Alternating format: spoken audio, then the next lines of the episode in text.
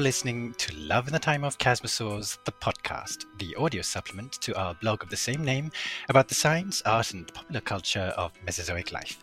I'm Nati. I'm Mark. And I'm Niels. And after an intermission of several months, we're back for episode 25, a Prehistoric Planet 2 special, where once again, in place of our vintage dinosaur art slot, we will be discussing the second series of the critically acclaimed documentary produced by the BBC Studios Natural History Unit, which aired last month and is still available to stream on Apple TV Plus in accompaniment to which we welcome the return of artist Gabriel Ugueto, who can now happily talk about his work in providing the designs for some of the key animals featured in the series.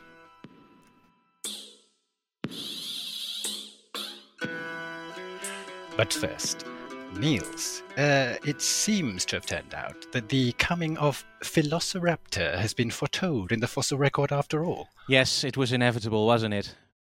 But yeah, we uh, we took a little break, and now we're back. So uh, we're just going to carry on as if nothing's ever happened. Nothing did happen, Niels. Um, what are um, you talking about? Nothing. Nothing happened. No. Anyway, uh, as you were. time is meaningless.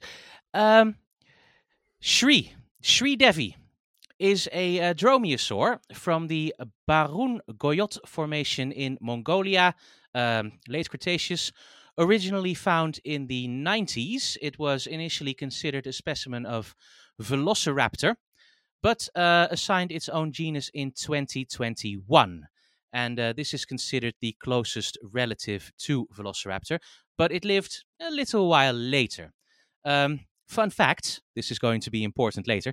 The team that initially found the specimen nicknamed it Ichabod Crane because it was headless. Oh, that was the one. Which makes no sense because Ichabod Crane wasn't the headless no, horseman. he wasn't him. It was the Hessian. Yeah, and Frankenstein isn't the monster.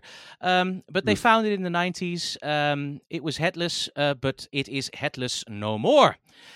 A new paper by, I have to get this name right, uh, Łukasz Czepinski in Acta Paleontologica Polonica, which is uh, open access. Yay. Oh yeah, yeah. Sorry, I, I was sorry. It, it's the atmosphere. It's very humid today. Yeah, yeah it is. Yeah, yeah, yeah, yeah, yeah, yeah. Um, a new paper by Łukasz Czepinski in Acta Paleontologica Polonica, open access. Yay! See, I'm on the ball now. Yep. Describes a skull um, found in the 1970s, actually, during the Polish expeditions into the Gobi Desert. Uh, much like the holotype, this one was also thought to be a velociraptor until now. This means that we can now give Shri Devi, named uh, incidentally after a Buddhist goddess, its head.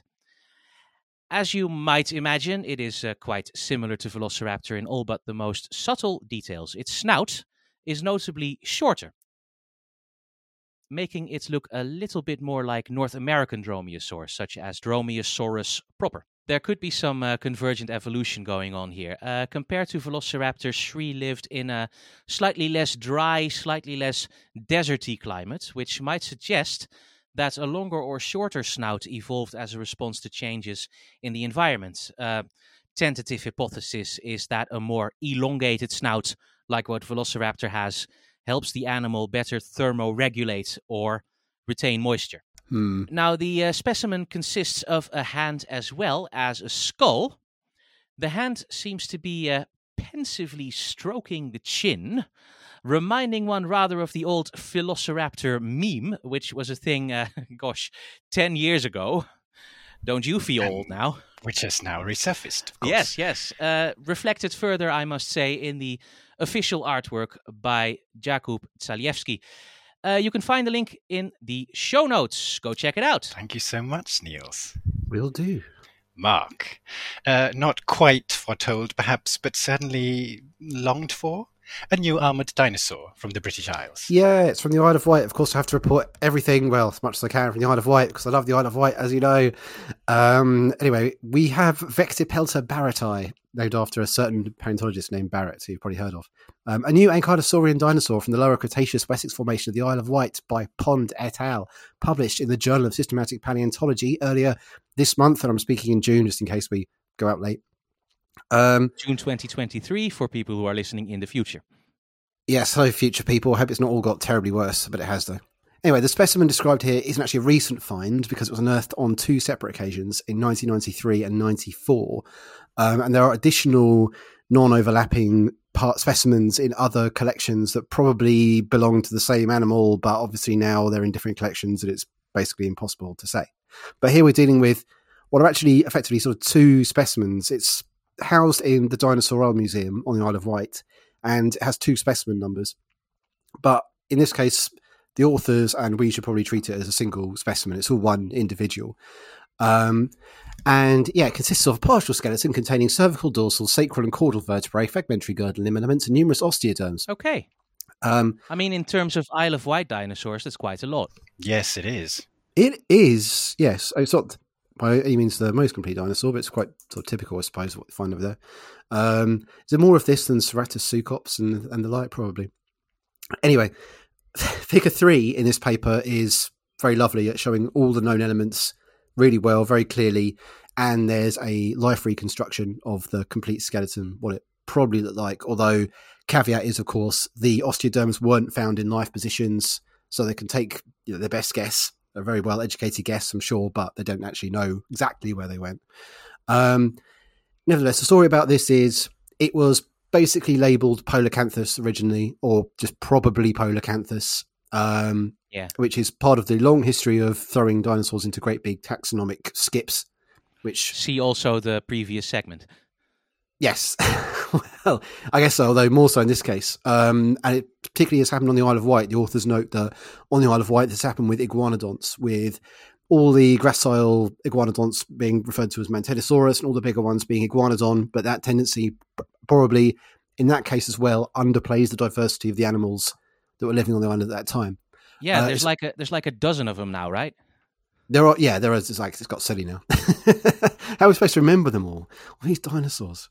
But um, the other thing, of course, about Vectipelta is it's actually older than Polacanthus, um, possibly by as much as eight million years. Wow. Um, and the authors, obviously, having very, very th- thoroughly analysed the thing uh, through various techniques, have determined that it might not actually be that closely related at all. They mentioned two Chinese ta- taxa, which I should probably attempt to pronounce, but it might go horribly wrong. Uh, Zhejiangosaurus and uh, Dongyangapelta. Uh, I may have mangled those. Apologise if so. They are from an Albian Aptian formation in China. But yeah, their taxonomic analysis suggests a close relationship with Vectipelta, which is weird because normally European the European fauna of that time is similar to the North American fauna rather than Asian fauna. Right. There is evidence of a land bridge between Europe and Asia at that time, so it's, it's entirely possible. Um, but also that the relatively few synapomorphies they share um, may have an overwhelming effect on their topological placement. So um, basically, more research needed, as usual. As, As usual. usual. Yeah. Nevertheless, the authors are very confident, based on numerous characteristics, that the thing wasn't Polacanthus. Um, and so note that historical practices of considering all ankylosaur material from the Isle of Wight to be Polacanthus have hidden a greater diversity of ankylosaurs than was hitherto realised and should cease in favour of autapomorphy-based appraisals of newly found material. In other words, stop calling everything Polacanthus if you find it on Isle of Wight. It looks like an ankylosaur because Because it it might not be. We might be greatly downplaying the diversity. It might- well, it might be, um, but then again, it might not be. Every No. theropod is Megalosaurus. Uh, naturally. Yes, Niels, that's a, that's a, that's a very historic example. Fantastic. Thank you so much, Mark. Uh, and finally, to kill several birds with one stone for my news item, I will be reading extracts with his permission from an article for the New York Times by our very own Chasmosaurus contributor emeritus, Asher Elbein. But before I do that, I want to ask you both whether you recall Duria Antiquior, the 1830 lithograph by Henry de la Beche. Yes, I do. You do. Excellent. I think I do. Yes, is that the one where the um, ichthyosaur is biting a plesiosaur? I'm thinking of? Exactly, the very one. He made it as a favor to Mary Anning, as I recall. Exactly, the very one.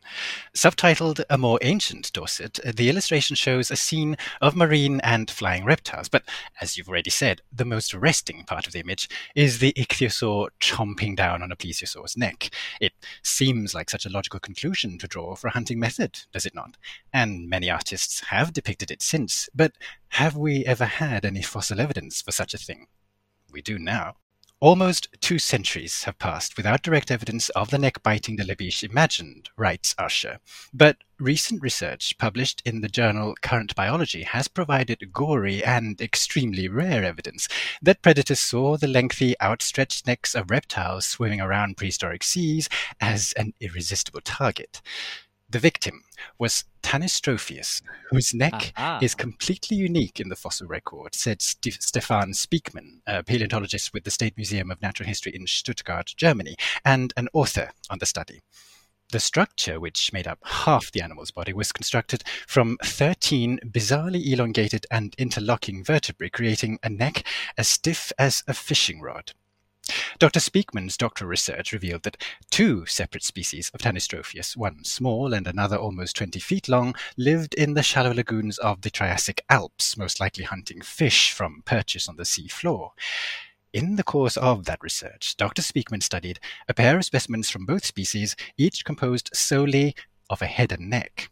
In both animals, the neck is broken in the back half. Aha. Dr. Spiekman shared the specimens with Dr. Eudald Mujal, a paleontologist who specializes in analyzing predator prey interactions in fossils, particularly bite marks on bones, and they concluded that the necks had been bitten apart.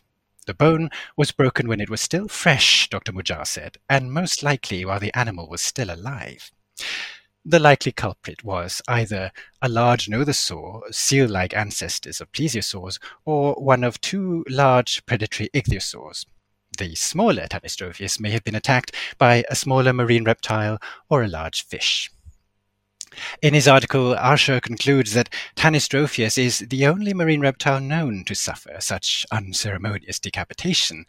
The long necks of plesiosaurs are made up of many bulky vertebrae, all buried in muscle and blubber, as Dr. Mujal said. So, while they may also have gotten it in the neck, a very thick layer of flesh and skin means that predators might not have left any marks on the vertebrae.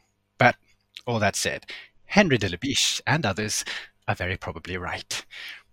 The paper by Spiekman and Mujal is published by Current Biology and is open access. Yay! Yay! It's incredible to me that Tanystropheus evolved in the first place, and that never mind the fact that it thrived and there were multiple described species of it. Exactly. I mean, this just It is It's- ridiculous looking. a very silly Yeah. animal. And yeah, that neck is a very obvious target for a predator. You just think, how how did this thing? How did it happen?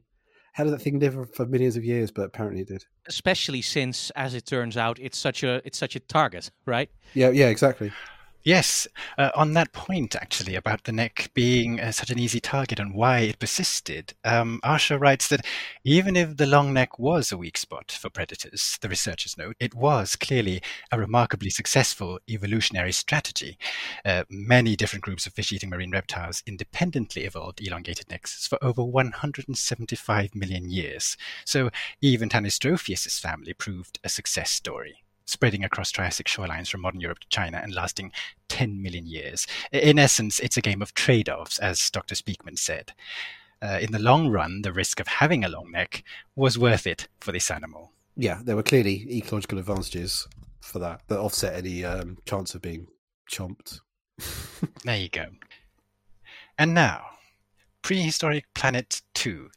Do we require a special jingle for this one, Niels, do you think? Uh, Prehistoric Planet 2. yeah, that was No, almost a no, like perfect to do. duet. Almost. you can also tune me if you like.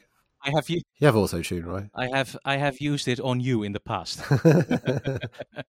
yes. Uh, anyway, Anyway, a year after the first series already of the highly acclaimed documentary, executive produced by Jon Favreau and Mike Gunton and narrated by Sir David Attenborough, we were treated to an equally triumphant follow up. Talk about famine and feast, huh? So, where would we like to start? yeah, I think we can say safely that it was a bit good, wasn't it? it was It was just a bit. yes, very good. Um, there were I don't know a few things this time. I mean, obviously, I'm just being I'm getting spoiled now course. I mean, I hang, hang on. Are you going to start with No, no. criticism? Because we should do this. Let's let's get that out of the way. Um, No, I did- let's, I remember let's- watching- let's, let's do it as a sandwich, right? Let's start with some good stuff and then put all the criticism in the middle. There's too much good stuff, though. I'd, I'd rather just get the minor criticism out of the way and then just move on to gushing. Um, No. I mean, Have it your way. yeah, any criticism I have of it is incredibly minor and probably very personal to me. You know, rather than anything particularly wrong with the program itself. I mean, the first episode didn't draw me in as much as perhaps anything did in the first series. In that it felt a little bit same again. We had um, terrestrially stalking pterosaurs, and there was a moment where the um, Hatzegopteryx were engaging in some kind of mating display, and the music was um, swelling, and it all seemed a bit over the top. And I thought, what, am I doing in my life watching two CGI pterosaurs about to to- about to do it, about to do the deed. Um, but but it oh, obviously it was all gorgeous, and then the second episode immediately drew me back in again. I was like, oh yes, this this is why I'm I'm watching this. This is fantastic. Um, absolutely, yeah, loved everything about that episode. Um, all the the inventive storytelling, the setting. Um, the just everything about the appearance and animation of the animals, especially the sauropods. And as I've said before, I really think this show does sauropods better than anything else that I've seen. Yeah, I Um, wanted to flag up the sauropods actually because compared to series one, I felt that there was much more sauropods in this one, Which is only a good thing, of course. which is a great thing. yeah, more sauropods. Um, of course, the sequence with the volcano. Um, Take a shot, background volcano. Wasn't that just extraordinary? well, like a foreground Goodness, it's volcano. Beautiful. that se- whole sequence. How's Yeah. that? Um, Isisaurus. The Isisaurus, yeah. Yes. Yes. And the little sauropodlet that fell into the molten mud and inevitably died. Um, I don't care what people say online that it died. Sorry. and then you had uh, you had that um, Rajasaurus coming in and chomping it, and that, that was the whole sequence was fantastic. I'm going to say fantastic a lot. Um, yeah, that was We a are, great we are going to say fantastic a lot. I do completely agree with you, Mark, Well- even though I have probably the least, um, if any at all, criticism of the entire series. I do agree that um, in the first episode, it felt a little more like uh, trying to lay, trying to ease us back in almost, because um, uh, in spite of everything, there was a peculiar sense of not quite there somehow in the first episode. But um, as soon as the second one began, it, it the whole immersive nature of, of the series just came came back, and um, and drew us right back in. Yeah, because if you Um, remember the first series, that one starts all guns blazing with that swimming T Rex, right? Yes. Yes, exactly. Yeah, it opened. Yeah, What was the first sequence in the first episode uh, of this one? Struggling to The remember. very first. It was Zalmoxes. it was the the little Zalmoxes Yes, on the Zalmoxes floating. rafting. Yeah. Yeah, the floating rafts of vegetation. I suppose and um, I suppose there there's some nice bookends in that you had Zalmoxes being snapped up by Hatzegopteryx, and then you start this one with the same sort of fauna and location. So some nice bookending there, I suppose. But it did feel a bit Yeah, because that's that's how the first series ended with Zalmoxes and Hatzegopteryx. exactly. I said it did feel a little bit same again, particularly in the setting and so on. But then all of that was dispelled in the second episode, and I was completely sucked back into it. yes, We we were flagging up the sauropods. One thing that really struck me about the sauropods was how how not just how big and bulky they were, but kind of corpulent and and fat and a bit flabby. So you, you know how some artists make sauropods kind of lean and uh, and elegant. And in this series, I felt like, oh, the sauropods here, they're, they're kind of gnarly. Yeah, they definitely erred on the conservative side, especially when compared with still when compared with the inflating neck sacks in the first season. We didn't really have anything like that here. They were definitely a Yeah. lot more conservative in that respect. There were some very minor little details that were off, like the Alamosaurus had thumb claws, which people have pointed out, but I don't. I just didn't care. no, they just, they I- look I so good. you. Apart from that, I just don't care. completely. I'm with you there. I don't do stuff. Those tiny things are so immaterial to me. And even as I was saying, uh, Yeah, it's about- hard to be bothered by that sort it- of thing. I'm sorry to bring us back to episode one, uh, but I just want to to say that in spite of the fact that it did feel slightly more disjointed, um, there were some beautiful sequences there, and great sequence with the Majungasaurus and uh, the Simosuchus, for example, which I believe is, Oh, is the star animal of the episode. Um, Absolutely. Yeah, It is. Yeah. It's like Mononykus was in the first season. It's Simosuchus now. Exactly. and I I really like the fact they included it because it highlights it highlights the diversity in extinct crocodilomorphs. yes, um, exactly. It's something unexpected. These were some of the things that I believe uh, audiences from uh, after seeing the first series uh, were asking for. That they would like to see more non-dinosaurian animals, and uh, and Simosuchus and Adalatherium were were two such wonderful examples. The Adalatherium, by the way, how on earth did they manage to to create the newborns? Because they were so startlingly lifelike. I don't believe those were CG at all. Hmm. Somebody, uh, I think Yes. several people suggested that um, that they might have used real uh, rodent babies, uh, which were filmed with, with puppet mothers. I mean, this is going to come up in the interview, and uh, of course, uh, Gabriel, uh, spoiler alert, uh, keeps keeps stum about it, but Oh yes, he does. you know, in a fairly meaningful way, I think. the as with the first series, the CG is so good that it's virtually impossible to tell what's a CG and then up close what's a practical effect. Um, yeah, it's the blend same with those fish in the in the first season. Sometimes you felt that that surely that's a real fish. It's because the animation is so spot on a lot of the time, and, and that's exactly the reason. One of the principal reasons why I didn't mind any kind of minor details wrong on sauropods or anything like that, because exactly. they just looked completely convincing. Um, and of course, yes. like ninety nine percent of it was accurate according to modern understanding. You know, give or take your personal idiosyncratic views on it, but um, but they, they yes. the animation is so good, and the animation on the any kind of big dinosaur it's so hard to do because we just have no frame of reference really for anything that size walking That's around on right. land. I Yeah. mean, Yeah. they said much the same thing when they were making Jurassic Park back in sorry. Sorry, back in the day, like I remember the animator saying, Well, where's our reference for this like seven ton bipedal animal? But the way the prehistoric planet animators managed all their big theropods, including T Rex, was fantastic. Um, the T Rex for me was just completely believable character. And that included the moment where it was seen off a carcass by two Quetzalcoatlus. Um, That- that, that, yeah, sure, surely that is. We, we need to talk about this because surely that is the most controversial moment of the entire season, I really don't understand why. where T Rex takes on two all. Quetzalcoatlus and loses. He doesn't lose, he just backs down. It backs down. He's no, not some kind of yeah. Jurassic Fight Club crap. It's just no, these two exactly. get of like it stands its ground against one, but then two appear. They're too big and intimidating, so it just sort of slinks off and then waits for them to finish and then comes back because it's not worth having its eye jabbed out by a giant beak. no, but you but you know that once there is a, a tyrannosaur, um, you know people are going to throw up their hands uh, at this, and yeah, it was entirely predictable. Um, the reaction, you know, it's it's not worth arguing about. There's, no- there's nothing. it the the behavior there is like they behave like plausible animals. I mean, that's what people don't like. Like the T Rex just doesn't want to go for a fight if it can avoid it. Um, if it thinks it's going to get injured, you know, it wants to. It's going to try to avoid injury because that's what animals do most of the time. They're not just like awesome bro killing machines. yeah.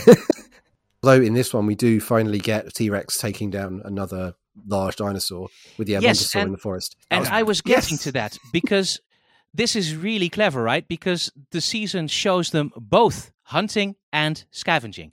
Because they scavenge that sauropod in the in the in the scene we just mentioned, but we also see them hunting in an incredible scene, probably the best scene of the entire show. Ooh, I mean, it, well, it was for me, but then I'm a huge T Rex like freak. Um, So for me, it was like, finally, they've done it. Because that, that's the one thing I really wanted to see in the first series. I thought it's great that T Rex keeps coming back. I love the T Rex model. I love all the behaviors they put in. The animation It's all spot on. But then I thought, you've just just missing a hunting scene. I just want to see their T Rex hunting something and the way they would do that because I really want to see it. Just 'cause I know it'd be so good. And then when it came along, it was really good. Um, yeah, and the they did a way they job. did it, it's almost like an anti Jurassic Park, right? Because they move so silently and deliberately, and their attack is Yeah. so coordinated and so intelligent. Although the Jurassic Park T Rex could move silently when it wanted to, when it was convenient for the plot. Oh, But naturally. anyway, that's that's irrelevant. Um, yes, this is quiet, stealthy, not roaring all the time. Um, do you notice the sound design when it did bellow? It sounded a lot like an alligator, like a really amped up alligator, rather than a you know a bajillion lions, whatever Darren Naish said once. It's so typical, you know. It always sounds like a lion, but here it Yeah. sounded like a sounded reptilian. There, there were parallels um, between the T Rex hunting scene and the Tarbosaurus hunting scene in the canyon that we mentioned before. because the tyrannosaurs were using panic and fear to their advantage. Yes, that's yes, I can imagine, and I've said this before, but I can imagine there being some controversy over whether they could have coordinated in that way, whether they sort of had the behavioural complexity to do so, or, or, the, or the Hmm. capability. But I think there's no real way of knowing at the moment, and to me, at least, it seems plausible. I'm sure, that obviously, the consultants so for the show too. would argue much the same. So what I'm Um, kind of wondering yeah. if is is there a parallel for that sort of behavior in uh, in the current animal world? Um, what I'm, Animals using panic to their advantage, driving their prey almost into the hands of, of either their partner or just driving them to crush themselves in a canyon. I mean, well, about the canyon thing, I'm not sure. But the- with the other one, with driving them into a panic, I mean, obviously there are mammals that do that. I'm trying to think of uh, other animals. I'm sure there are birds as well. Well, Darren has written reams about the uh, about the, the the whys and wherefores behind this series actually on Twitter. So um, I, I unfortunately haven't been able to to read all of them up, um, which I should have done, I suppose, um, in preparation for this episode. But but they're there. They're there for us all to consult if we wanted to, and um, I think we should probably include a link to that um, in the show notes. Uh, I guess the fact is that reptiles do have. People have often assumed that they're stupid and they don't have exhibit complex behaviors, but, but just because they haven't really bothered to study them at all. And then, and they, they were T Rex brothers, right? So the implication is they've done this millions of times. Yes. Yeah, I like I like the little interactions between them as well. Like one of them nudging the other one to make it get up. Come on. nice comic, yeah, Back to work. comic touch. Back to being a T Rex. Yeah. With the dromaeosaurs as well, they had some coordinated sort of or semi coordinated, well, actually, in some cases, very coordinated hunting behavior. It wasn't completely implausible. I know, so there's been some pushback against that. I suppose the um, the pushback really was against the assumption that they were necessarily pack hunters just because a few Deinonychus have been found around the Tenontosaurus, uh, or bits of them. And it was like, well, they're pack hunters. Well, there are, there could be some quite a few interpretations of that. But uh, people did basically there have been cautions in the past against jumping to conclusions. Isn't really the same as that. It's not really the same old. Um, I mean, for a start, we weren't dealing with Deinonychus at all. Yeah. so But also the way they got around it is uh, in this season, at least, you see two uh, velociraptors take down a prenocephale, right? But Yes. it's made explicit they're a family, they're a mated pair, and they do this together because they have a, a nest together. family, yeah, Family. That was that was Family. a really good sequence actually, and one that, that genuinely startled me because I did not expect that to happen when the Velociraptor just knocked Prenocephale off the cliff edge. Um, I yeah, my jaw actually just actually, that is one thing I did enjoy about this series. More predation scenes, yay! More violence.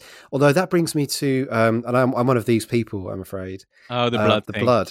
oh yes, the absence Because, of blood. Well, I only really noticed it though. I only really noticed it in the oceans episode. That's when it only really occurred to me. So like these animals are chomping one another quite violently, and there's just not very much in the way of blood going into the into the water like you'd expect to see. And it's like that just sort of bothered me there. But a You're minute there, it seemed a bit gorehound. Mark. clean.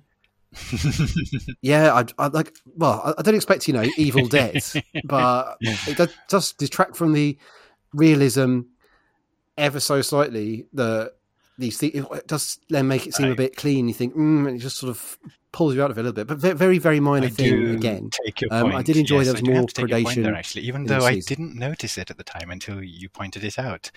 Um, so yeah, Sorry. No, no, it's it's perfectly valid. But but really, to me, that just says how good. I'm such a fan. it says to me how good it is that that uh, those minor things just escape me completely, or or when I am reminded of them, they become immaterial. Um, there we are. Yeah, I'm just. I'm just one of those people. To be clear, I also very much like it. I don't I, anything minor here. Please don't, please don't hurt me. um, Jon but, uh, Favreau can destroy what you. Else- He's friends with Iron. Man. I also want to talk about um, extra oral facial um, you know, integument because obviously most or all of the theropods have lips in this, so Yeah. fine, good. Um, most of the ornithischians have pseudo yes, cheeks. I wanted um, to, except except, the for Pachycephalosaurus. Yeah, I wanted to bring that up too. That's a good point. now, why, why is that indeed? I think at least one reason is is owing to the fact that obviously there are different designers working on um, on the the designs for the animals, but um, I guess it's one way of showing two uh, possibilities for this ongoing debate that uh, whether Yeah, whether I guess so. existed or not. Yeah. So um, I, I just remembered suddenly. Have have we talked about the grumpy ankylosaur? Oh yeah, that was another Tasha. great scene. in Mongolia. yeah, it's wonderful. That was great too. Just belligerent herbivores. I, I, I like scenes featuring belligerent herbivores as well because I don't think we get enough of that in meat in sort of pal- popular paleo media in general. I really enjoy it. Yes, and the Triceratops were pretty bullish themselves. Although I suppose, I suppose we kind of expect that uh, that that that has become preval- prevalent in Yeah. itself uh, throughout uh, Mm. paleo media. yeah, it's a bit of a meme. yeah. They're like, I, I hesitated to say meme, but yeah, they're like cattle yes. rhinos. but speaking of them though, uh, there is But there is a beautiful scene with there's a, a trio of triceratops standing on the riverbank, and it is gorgeous. It- you only see a very short moment of it, but it's gorgeous for the fact that the individual variation is so evident uh, throughout the three of them. They all look so Not- different. Yes, I mean they. we know they're the same uh, species of Mm. animal, but they are so different, each of them, um, and not just in the coloration, but the subtle, very subtle differences in frill shape as well. Um, things like that, again, to me, are just just so wonderful. It's you know. And yeah, it can sometimes it's like that sequence. It's just a very short moment, from just passing through with the camera panning uh, uh, past it, past it. Um, but um, but those just make make up uh, the magic of the series for me. Yes. I also wanted to bring up the Ammonites. Oh yes, I oh yeah, the love Johnny all the Ammonites. Where So- else are you going to see this amount of just variation in ammonites? They can be shaped in so many different ways, and you know there there really is even among you know the rank and file paleo fan, there isn't a lot of awareness of this of of how just how variable ammonites can be. So yes. that was a fantastic touch. It was yeah, I agree. it was really nice to see that. I, I thought it's actually my favourite part even of that episode. I mean, yeah, you had big mosasaurs, but we again kind of had that before. I know interesting bit of um, behaviour that they explained in the making of bit afterwards.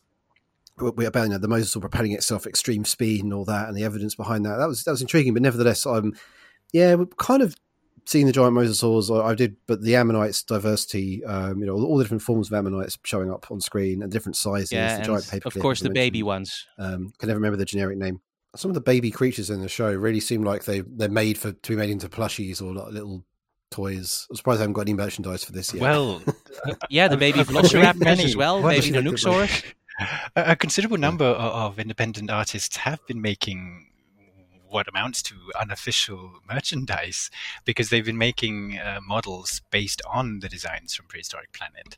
Um, so even if there isn't, um, yeah, Oh, saw well, that yes, there you go. so I'm sure if you knew the right person to ask, you could have your own little uh, prehistoric planet Yes. ammonite. Well, that would be lovely. It is a lovely sequence, in spite of its being perhaps less arresting, maybe for for those of us uh, who are fonder of the terrestrial uh, animals. Um, mm, to put it delicately, Me, Yes. but yes, you. I'll have you know, I love that Me. episode. no, I, d- I loved it too. I think it was just a wonderful bit of punctuation, actually, um, from from the rest of the series.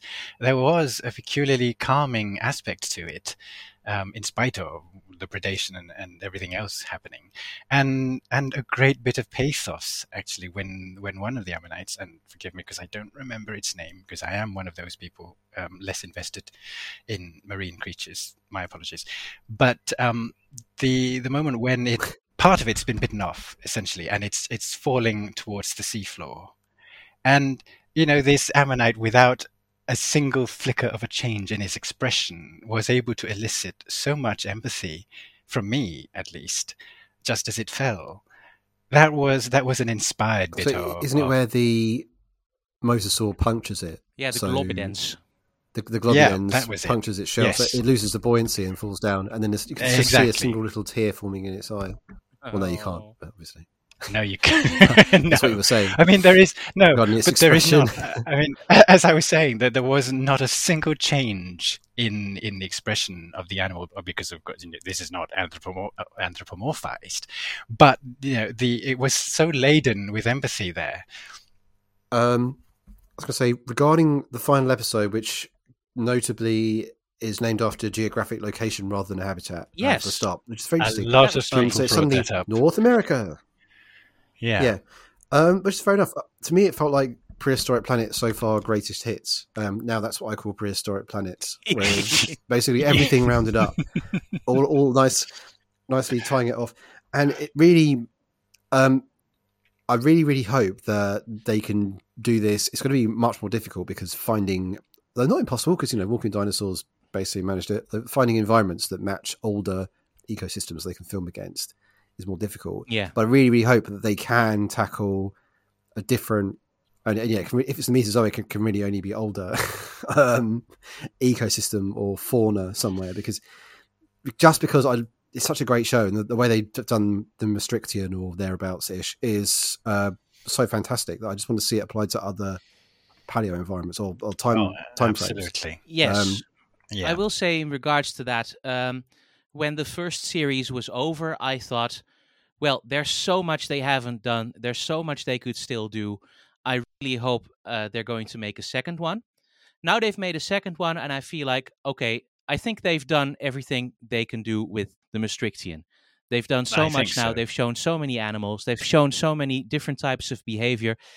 If Prehistoric Planet is going to return, and I hope it does, then I, I hope, as you do, Mark, that they are going to oh a different time. and uh, even if it's an earlier period in the Cretaceous. Yeah, Late Jurassic would be the obvious one, I think. late Jurassic and would be one I'd be very obvious. keen to see. Yeah. 'cause would be All the classics, But, you know, uh, Stegosaurus and Late, But- say, but- but- Stegosaurus. late, early, early, late Cretaceous would be quite interesting because you could show iguanodonts, Yes. you could show spinosaurs, you could show Oh, carcharodontosaurs.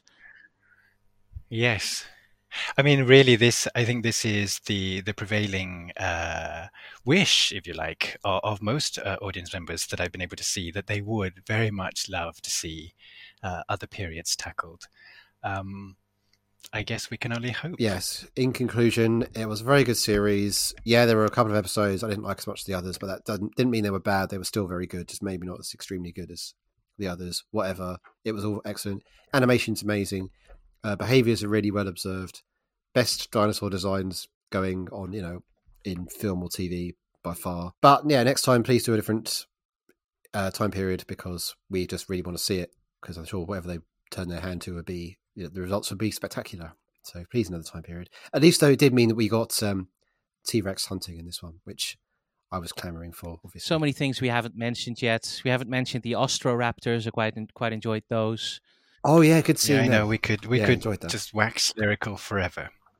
I I I already made a, a- a joke last time I think about looking a gift horse in the mouth when it's a pura raza español Andalusian, so I shan't repeat it. Oh no, wait, I just did. Um, anyway, what I'm trying to say is, um, at the risk of sounding like the worst kind of fandom members for whom their beloved franchise is above all criticism, I'm I'm going to say that I've more than once encountered the phrase, it's not perfect from folks with regard to this series. And I do understand that it's meant to convey that what criticisms they do have are minor. But to me, in as much as anything could be regarded as perfect uh, as to a universal degree, the phrase sounds to me redundant and, and it savors somehow of damning with faint praise. Um, you know, it's not perfect, is what you say to something whose flaws are numerous enough to warrant the mention, as opposed to something in which they are so minor as to be negligible, like Prehistoric Planet is. Which is not to say that all constructive uh, criticism is off the cards, but um, n- nevertheless, I I do feel very strongly that we are enormously lucky to have got um, both series, and um, because we we have been uh, in a desert of good quality uh, documentary for so long, and it's like what you said earlier, Mark, that um, you know you feel spoiled now, having had uh, this Yeah. delivery this much that you know. Um, but but to me, I still feel like, my God, I can't believe we've got it. I can't believe we've got something of this quality through and through. However much I may gush, I do feel perfectly justified in doing so. That's my closing remark. You are. Yeah, You are justified. Nothing's nothing is perfect. I, I think you are absolutely correct. And to be honest, I find it hard to imagine something better. Exactly. Me too.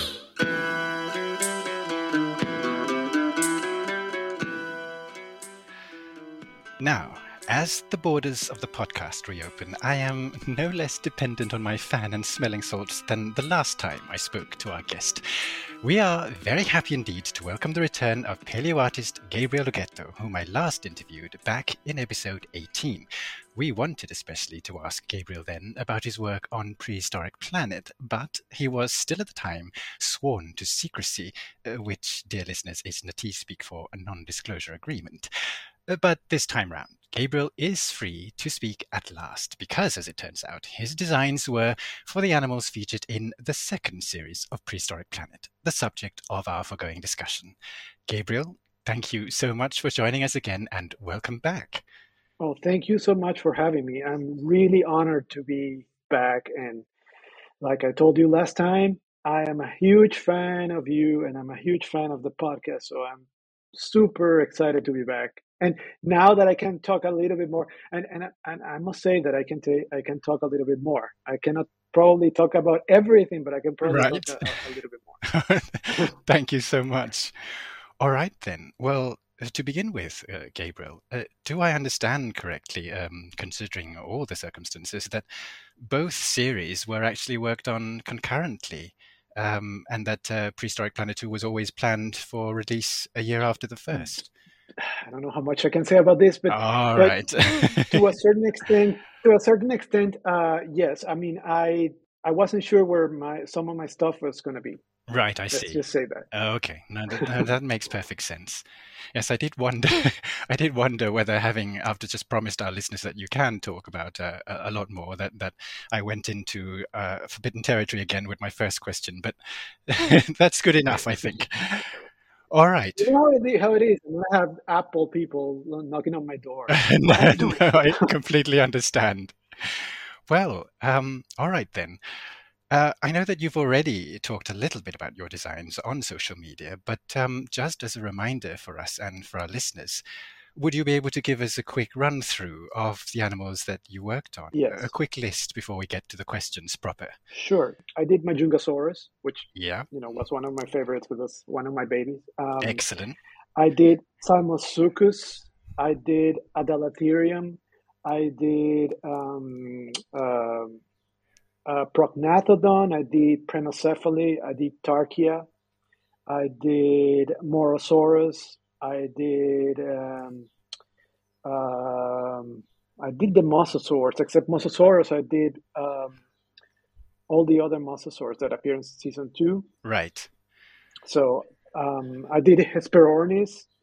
I did Morturneria. I did the baby Velociraptor. I did the baby. Uh, oh God, I'm blanking on the name of the Tyrannosaur. Uh, I'm, I'm afraid I'm blanking From on it too. Uh, listen, I, I like I was telling I, you know this is before we started recording the podcast. I was telling Natty that I that I I'm I didn't sleep well. I have, I'm very running under a very you know few hours of sleep, so I am I'm working ha- like a zombie today. Oh, I I know. also did uh, Madtsoia the snake. Uh, yes, I of course. did um, uh, Imperobator also.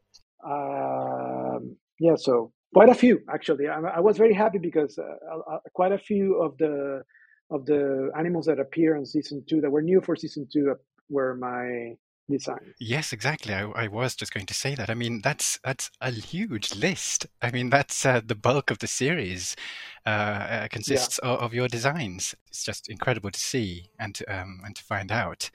With, with that list um, in mind, uh, which of these do you think um, have you enjoyed working on the most um, from any perspective, whether that's uh, your own preference or your satisfaction with the result or, or just your experience with the whole process? I mean, I know you, you said how fond you are of the Majungasaurus, yeah. for example. Yeah, well, well because as you, uh, you know, people that follow me on social media and stuff might have noticed that I tend to you know, when I choose a, a color pattern or a way of, of reconstructing an animal, I tend to stick to it. Yes. And and and for the designs that I did for this series, you know, in a large part that remained the same. The design that you see for for my Majungasaurus, you know, follows a pattern that I've done for my Majungasaurus mm-hmm. before that and since that. Um, like the Majungasaurus that I did for National Geographic uh, magazine has a similar pattern. Right. And and uh, so for me, that it's always like to see them in the series after the wonderful team of CG of the, working on the CGI and uh, models was able to translate my design into uh, you know to bring it to life in, in, in, as an as an animal in 3D. I mean, it has a special place in my heart because to see one of your concepts do that way and do so well. Um, so that for me was special. So yes, the Majungasaurus has a special place in my heart. The same for Hesperornis. Um, oh yes, I enjoyed you know doing that one as well because it also follows a design of mine that I've done that I've done before, and you know I got the opportunity to reconstruct animals that I've been wanting to do but I haven't been able to do before, like Simosuchus. Yes, which was a lot of fun. Yes, and um, and it was it was you know it was a wonderful species for me to work on. Yes. Um, the same for the Prenocephale. Actually, for the Prenocephale, we did several versions, um, and the, the ones that if you see in in the series, they are sexually dimorphic. So you can see that the males have a blue head, and they are like more patterned. And they actually have bristles on the tail. Yes. While the females do not and they're darker. But actually, to reach that one, we did several versions um, of Prenocephale, and that's the one that we ended up going with. And um, let me see, Adalatherium was also an animal that I hadn't done before. That was also a lot of fun to work on. Yeah. Um, Imperobator was fun because how how I tackled Imperobator was that Darren Naish has done a um, like a sketch of what he wanted it to look like. Uh-huh with some color. So that one, it, he actually did like a first version of it.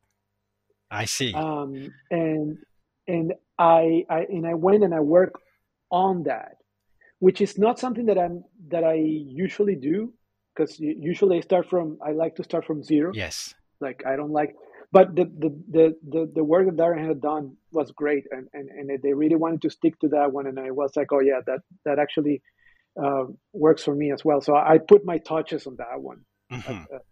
after I work. But the original concept or the original one of the original designs was from Darren. Right. In that in that case, right. he had done also a Morosaurus.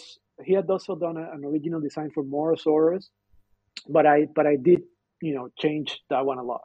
Uh-huh. And uh, the the other ones are all just completely from the ground up. You know, and and of course we I was working with uh, the basis for my reconstructions were the wonderful skeletal diagrams from uh, Scott Hartman, yes. which are wonderful places to start your yes, ba- base your work on. Mm. You know, it, it's it's a wonderful. Uh, one of the things that I, I enjoy so much about working on this series is working with an amazing um, team of people. Yes, like super talented people. And and one of the things that I enjoy the most, and I don't think I've I don't know if I'm supposed to say this, but I, one of the things that I enjoyed that I enjoyed the most was that we we had every Friday where we all had, you know, the producers, Darren, myself, we would have like Zoom meetings, right, where we would discuss the next pieces that I was going to tackle, and we will go through, you know, what we thought, and I will give my opinions, and I will give his opinions, and we will and I would tell them, well, you know, I think we should do this this way, and I probably should, you know, do this coloration, and and probably we have to change this about the way this this you know, like I remember talking about Simosuchus, some of the details that I wanted to change in the morphology of Simosuchus. Mm-hmm. So that for me was a lot of fun yes. because uh, it was it was a way in I not only it was super fun to talk to Darren for a prolonged period of time about how these animals looks and stuff, but also to see how the producers wanted to wanted to approach the the um, the way these animals were going to be filmed Yes. and the sequence how it, what it was going to be about and what they wanted to bring and, and, and the back and forth of what we can do and we, we couldn't do was a lot of fun and also a, a very good learning experience for me Yes. Yes, of course. I mean, just in just in episode one alone, there is. I mean, your your designs featured in pretty much the bulk of the entire episode. The the Majungasaurus, the Simosuchus, the Adalatherium, um, and and yeah, and when when the trailers first appeared, um, when we got a first glimpse of Majungasaurus, um, that this going back to what you said about your uh, consistency in designing uh, the look and coloration of your animals, um, your Majungasaurus pretty much follows what uh, you'd already uh, illustrated of, of the animal. And when images Yeah. of, of this uh, animal appeared for us, a lot of people um, were really quick to guess that that this uh, was your hand. so I mean that um, that that says a great deal about um, the consistency of your design and and how uh, easily recognizable they are. well yeah and it makes me happy because i you know i have to tell people that when you know it takes a lot of thought when you are th- when you're going to reconstruct one of these animals Yes. I don't choose, you know, the way I, I make an animal look willy nilly. You know, I don't choose the coloration. Like, oh yeah, I'm going to just do this. It, it takes a long time for me to this, you know, to to think about, you know, what uh, what this animal could have been doing with that coloration. If that coloration suited for an animal that lived and behaved in a certain way and lived in a certain uh, place. Mhm. So um, that's why I tend to stick to a coloration once I choose it because I, you know, I put a lot of thought behind that. Of it's course. not like I just chose it out of the blue. Yeah, yeah. You didn't just decide, oh no, I'm, I'm going to, you know, do this thing with the blue crest just for the sake of it, you know. exactly. exactly. and I mean, our, I think the the star animal, I think it's safe to say, uh, the audience favorite uh, in episode one certainly um, was also your design, the, the Simosuchus, the the pug croc. Um, Yeah. um, uh, I mean, how how did you how did you approach that one, for example? I mean, I think uh, it's it's such a favorite. It's um, no, aside from being quite convincing and not just um, on the part of the the animators, but uh, the design itself. Um, how how did you approach this one in particular? Well, I wanted to, you know, when I thought about about Simosuchus, I wanted to recall some of the phylogenetic ties that Simosuchus has, being a, you know, being uh, related, distantly related to modern crocodilians. Yes. Um, but I also wanted to include, you know, the fact that this is an animal with osteoderm, so we could do osteoderm patterns, which are common, actually quite common in the reptile world, not only among crocodilians but among squamates as well. hmm And and I always feel that once you do a version of that, which would work in the kind of environment that Simosuchus lived in, and the type of behavior that we are um, suggesting suggesting it had. Um, once you do a version of a pattern that you see that repeats in, in that group of animals over and over and over, Yes. chances are that either Simosuchus or a related species had a similar pattern. So, so I, I, I, I thought that I, that that would work, and, and I'm pretty happy with how it came out. I, mean, Mhm. I, I was pleasantly surprised when I saw what it would look like in the show. Yes. yes. I think everybody fell in love with it. I think. Yeah, they made it look so nice. I was so happy with it. Yes. And um, I mean, I, I don't know if you're allowed to, to tell us this because it might be uh, out of your remit um, because it concerns less the design and, and more the, the practical effects um, uh, part of the of the process. But the I was I was completely uh, astonished by just how lifelike the Adalatherium um, newborns were. Do you are you able to tell us how they achieved that? Because I I don't think those were CG uh, models, and and I don't think they were puppets. Um, I know nothing about that. You know that. I, no, I, I must say I, I don't have anything to do with the baby Adalatherium. I, I was as perplexed as everybody else. okay. I, I, I don't know, and even if I knew, I probably wouldn't be able, wouldn't, shouldn't tell you anything. no, So, no, I um, expected as much, but I thought I would but, ask but I must say same. I worked. My design was only for the um, adult, and yes, they use the same for the juvenile. So right. that that it's the the the I, my length of work stays there.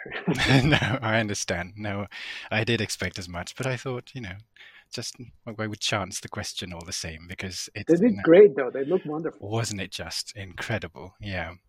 I mean, yes, you'll hear when when the podcast goes out just how much we can um, gush about the series, and I particularly because I have absolutely nothing negative to say about it at all. I mean, I must say it was a wonderful experience for me yes, to work on the show. I mean, not only I'm super honored and proud to have been part of it because not only it's uh, you know was a wonderful opportunity for me, but also I learned so much. That I always value when you know a job has been good when you also not only you know it's a great opportunity and everything, but also you learn a lot from it. And yes, of course, I learned tons from working on this. Yeah, So, which which has helped me in since that project. I've been involved in other projects, and that has helped me a lot working on those other projects. So yes. No, I can easily that's really, understand that. really. Yeah, yes, of course. Well, I mean, uh, you've you've again already anticipated um, part of my next question, which is um, when speaking about uh, processes. Um, for those of us who are unfamiliar with the structure of this kind of film or, or documentary making, um, would you be able to give us an idea of how the process works from initial design uh, to final result? I mean, I know you already mentioned some things like the, the meetings that you had, and I think most of us can expect that there'll be a lot of back and forth um, about uh, changes and revisions and, and, so on and so forth. With such a vast team, we can expect revisions and feedback from a multitude of quarters, but but can you tell us what, what the extent of it was? I mean, how, how grueling were the back and forths, as it were? Well, to be fair, I mean, I don't know if I, I, I don't, I probably cannot or should not go into like super minutia or detail No, of how no. things are done. But, but I, I must say that one of the good things that I enjoy working on the series is because Darren was supervising all the scientific, you know, parts of the series. I didn't have to fight back any anybody on anything crazy. Right, right. so so you know it, it was great because Darren and I were always I think we were always on the same page on everything. Yes. And so that was a breeze for me. And Darren was supervising, you know, making sure that everybody understood what could be done and what, what couldn't be done and what are good avenues to go into. And I think Darren and I, we are very similar in the way we think about things hmm Yes. and, and the way we tackle reconstructing animals based on of what we know about animals today. Yes. So in that sense, it was a breeze. I mean, everything that that I proposed uh, was always met with, "Oh yeah, that that works great," and Yes. and and and, I, and, and you know, and as a concept artist, you always have to know what the sequence is going to be, and and so you always you have to wear like two kinds of glasses or hats.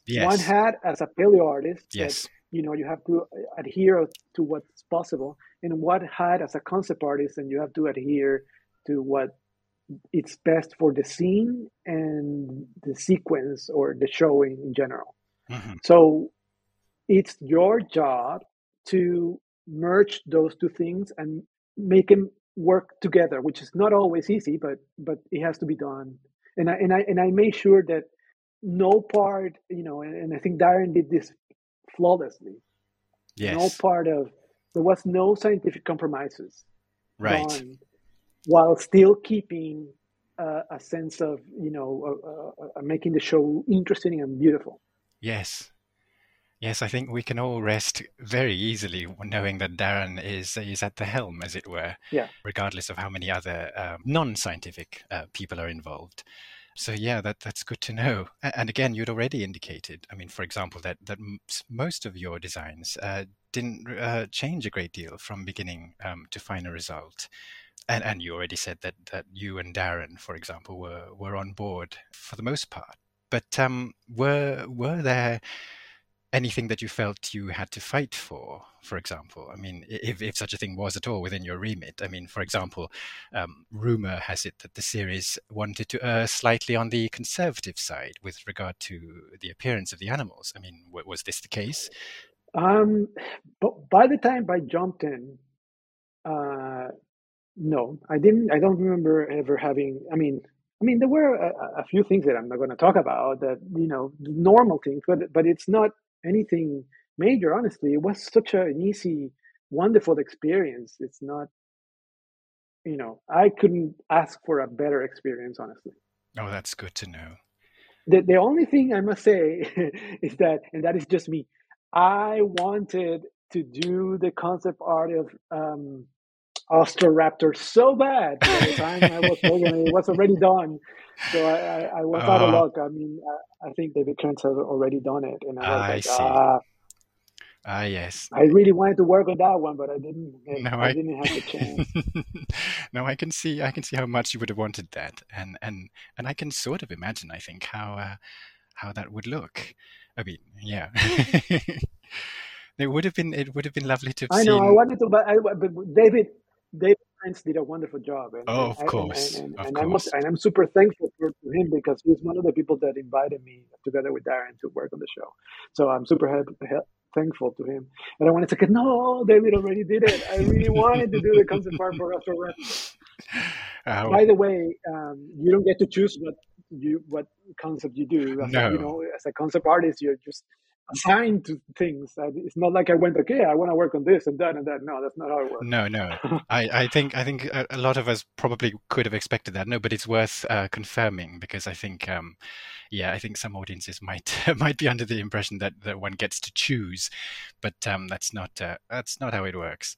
Um, still, no, not at all. I'm, just the, I'm just a poor artist at the end of the, the at the end of the chain. No, but but a good one, and and one that that has so so, so enormous an influence on, on everything else. Well, I must say I'm very happy that they were they were always very open to hear my suggestions, which is so which is was so nice, uh, such a nice experience to have. Yeah, that's really good to know. I mean, it's it's so refreshing, isn't it, to find the, the, the series which is so beloved by audiences, not just uh, because it's it's accurate, but because it's it's beautiful and entertaining, and is, is an all round beautiful product. And it's wonderful to know that not only um, is that true, but that the the the team, the creative team um, behind the scenes, um, found the experience just as happy because that's not always the case. Um, I think a lot of us know how punishing these things can be. So it's always yes. it's always such a joy, yeah, to hear um, how happy the, the creatives were um, uh, working on it. So that that really is wonderful to know. Yes, yes, it was a really wonderful experience. Mm. Having said all of that, then my my next question um, is probably uh, the answer to it is almost too obvious um, for questioning, really, but because you've already pretty much said it all. But I was going to say, um, how how does it feel to see your designs come to life finally? I mean, does it feel surreal at all? In addition to to just the delight you you experience at seeing um, your animals uh, breathe. Yes, definitely. I'm I'm super happy, especially because I have had some previous experiences of working on prehistoric planet where my designs were not translated wonderfully into, you know, um, a 3D model that was in a right. documentary that I'm not going right. to talk about. but, but I was quite not. I wasn't happy with how that came out, and um, so I, you know, was delighted to see my concept art brought into life so beautifully. There was a huge team of super talented people bringing all these concepts into into life, and they deserve all the accolades because they are so Yes. so, so talented. No, I completely agree. And and was it um, a case of? I mean, did you get to see uh, these animals animated at intervals, for example, before they were fully completed, or was it all just um, you didn't see anything until the very end when it all came together? I didn't see any. mo- I didn't see. I saw mostly, yeah, very few things until it was created. So I actually found out how some things would look when we got the trailer. I see. Wow. Other things I like a few things I'd seen, but but only that I saw like like most of the things I saw right at the end. But you know, but I was I was already uh, because I had seen how other things had came out had come out. I was already I wasn't ner- nervous. You know, I knew that Of they would be translated very you know faithfully and and you know there of course there are a couple of things that change here and there like but understandably so like there are some tonal uh, slight tonal differences or some other patterns might be uh, a little bit lighter in the how, how they appear in the show that what I originally did but but that's to be expected and it's nothing major No, of course. I mean, the the prenocephale, for example. I mean, that's a good one because um, your original designs. Um, I think the the the markings, the coloration is uh, considerably stronger than they appeared uh, in the final sequences. I think. yeah yeah but that's to be expected because you have to understand that these animals those models are covered in dirt and everything so Of it's course. it's you are seeing them as, as as you would see an animal in life Yeah. Of course. and the people of MPC, the people of MPC did a magnificent job. I have nothing bad to say uh, about what they did, either in the way they made the models look nor the animation. Both things look amazing. Mm, yes. And I mean that must it must be incredible to to not even have uh, an inkling of what they're going to be. You don't get you did like you said you didn't see the animations at at any intervals, and you just saw them uh, living and breathing at the very end when when the trailers appeared. So that, I think that must that must have uh, just um, increased. Um, just that, that how amazing it must have felt, surely. Oh, definitely. Uh, and I felt like I told you, I felt like some of with with all of them, but particularly some of them, it, they were like my babies. You know, it's like, oh, look at it! Like Yes. it's like you're seeing, you're seeing your design moving and, and breathing, and it's just an amazing experience. I, it's, that was wonderful. Yeah, no, I can I can easily imagine that. Goodness, um, Gabriel, is there anything else that you particularly wanted uh, to tell us about working on the series? I mean, other than that, like what I said before, that I'm, I'm I am super proud and honored to be part of the amazing team of, of that put the, sh- the series together, and that it's a, an, a wonderful time to be a paleo artist and to be part of this uh, yes, such an amazing, groundbreaking series absolutely. and uh, and it's you know, like it's been an honor. Honestly, it's been an honor, and it's one of the best experiences experiences in my life to Oh. been part of this show. I can I can easily imagine that, and I think um, a, over a year ago, before the the first series aired, I think I probably wouldn't have uh, imagined um, uh, your or anyone saying this at all about um, how this is a wonderful time to be a paleo artist, because up until then, I think. Um, I think a lot of us, or at least uh, speaking for myself, we uh, we a lot of us felt jaded about the appearance uh, or the scarcity rather of paleo media that was satisfactory or that um, that succeeded on as many levels as Prehistoric Planet did. And I think at more than a year ago, I wouldn't have, yeah, I, I never would have imagined uh, saying this or, or hearing you say it. But um, when I interviewed um, Cameron, uh, who, who of course is one of the animators on, on the series as well, and and he said that he felt um, that paleo media was on the right path. That he felt very optimistic for it. I would not have imagined myself feeling the same, uh, truthfully. But yeah, but because uh, he and you and everybody else were quietly sitting on this um, throughout all this time, so you've seen all of that come to beautiful fruition. And yes, I really do think, I really do agree now that um, it is a wonderful time to be a paleo artist working in this media. Yeah, and, and we and we, we know now that there are other projects coming also. Like Ex- uh, yes, yes, of the one course. from Netflix, and so there are there are other things uh, that are, that have been sparked, um, likely at least in at least in some part because of the success of Prehistoric Planet season one.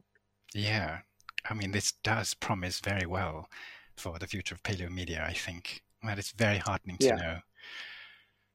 Well, um, I I don't think there is much else in that case. Um, just, I think um, certainly I and, and others at the Chasmosaurs um, really look forward to seeing more of this nature, and um, hopefully uh, you won't be able to tell us this, but.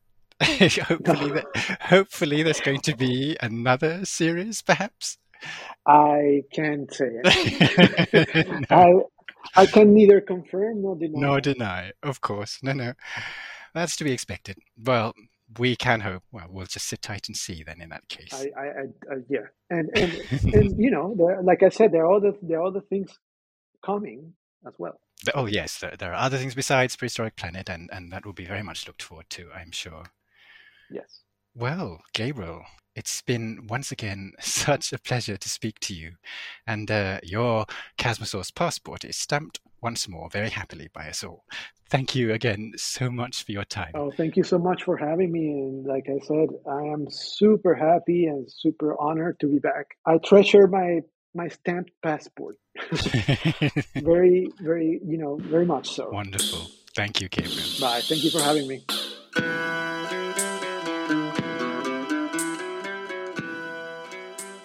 So yeah, uh, uh, thank you uh, for the interview, Gabriel. Um, Nati, I think you did a very good job with that. Thank you. Most of the work was Gabriel's, of course. May I say thank you, Gabriel? Haven't heard it yet. Sorry to spoil the editing magic, but we are recording this before the episodes come out. I haven't heard it, but I'm really looking forward to listening to it. And yes, thank you for agreeing to do the interview with Nati. Thank you very much. I think we've said everything we, we were going to about uh, about the show. There was one thing I wanted to mention ahead of the news and didn't get to say it. I was going to say happy 30th anniversary to the original Super Mario Brothers movie with its amazing dinosaur effects. Happy 30th, you know, to Super Mario Brothers. Are there, are there dinosaurs in that? Yeah, kind of. Well, there are. I mean, Yoshi is rendered as some kind of ugly brown thing. Really? Um, yeah, and, and Bowser's either meant to be, or King Koopa is meant to be a highly evolved T Rex, and then they What? de-evolve from it to something that's closer to a dinosaur. I have never seen it. I, I I've seen it once, and I've seen the old clips here and there. Yeah, I know enough about it. I probably watched too many YouTube shows about old movies. Um, but yeah, it's he, they go to Dinohattan, and through through like a you know some Oh, kind right. of dimensional walk. Yes, I. It's, I it's Dinohattan yes, I it get it. doesn't Yeah, make any sense there. as a, as Yeah. a pun. But um, No, it's Yeah, Manhattan, but instead of men, you have dino. Yeah, I get it. Yeah. yeah, I mean it's not where the word Manhattan Aha. comes from. I think the um, I think the pitch meeting video points this out. But yeah, it's it has got dinosaurs in it. So yeah, happy 30th anniversary Super Mario Brothers Yes, film, ha- cult favorite. Happy anniversary, and and I hope uh, the. Uh, the, the new movie with uh, you know that guy from Jurassic World does right by the old movie. You're um you're not going to mention it's completely unrelated. you're not going to mention another anniversary of another uh, particular uh, landmark, cultural landmark, are you? No, we've Oh, done which one would we've done be? Land Before Time. Oh no, no, not that Uh. one. The one that inevitably gets Which one do you brought mean, Nitty? Which one could I mean? Goodness me, what a mystery. We didn't say the magic word, Nitty. We didn't say the Ah. magic word. We spared didn't say some the magic word. expenses. We've Ah. we've we've cut corners at every o- opportunity. Make of that what you will, dear listeners. Yes, I think there is an article on the blog right now about those uh, about those cards that were produced before the movie. Yeah, the collector was. cards. Yeah, from There yes, indeed. Yeah, I, I am responsible. Some some nice artwork on there. Uh, so- They are very beautiful artworks, actually. Yes. The dinosaurs look better than they do, Yeah. arguably, even in the film, in terms of actually being good paleo art. So I'm not the only one who said this. Well, there you go, uh, guys. It's good to be back. Yeah, It is indeed. Yeah, we haven't done this in a while, uh, but uh, you know, my plan is to to keep it going again. We've uh, we've had some rest. We've had a few months off. This is the 25th episode. I think we probably had a worthy subject of discussion for uh, such a landmark Oh, episode. I believe so. I think so. Yeah. So yeah, here's to the next 25. Here's to the next 25. Here's, here's to that. Good God, I'm gasping in the background. Uh, What? The smelling salts. Yeah. Oh, Vicar. the smelling salts. And the fan, Oh. if you please. that's My just because, reticule. that's just because you interviewed Gabriel. I must retire. Yes, yes, it, it is all of those reasons, but that chief of all. I must go. Oh, Thank you so much. oh dear. yes, thank you ever so much. And uh, pr- pray we don't have to interview Julio Lacerda next time. Oh, good God. Help. the very thought. I. My fainting couch. This instant. I beg leave to retire. Good night, gentlemen. Good night, everybody. Right.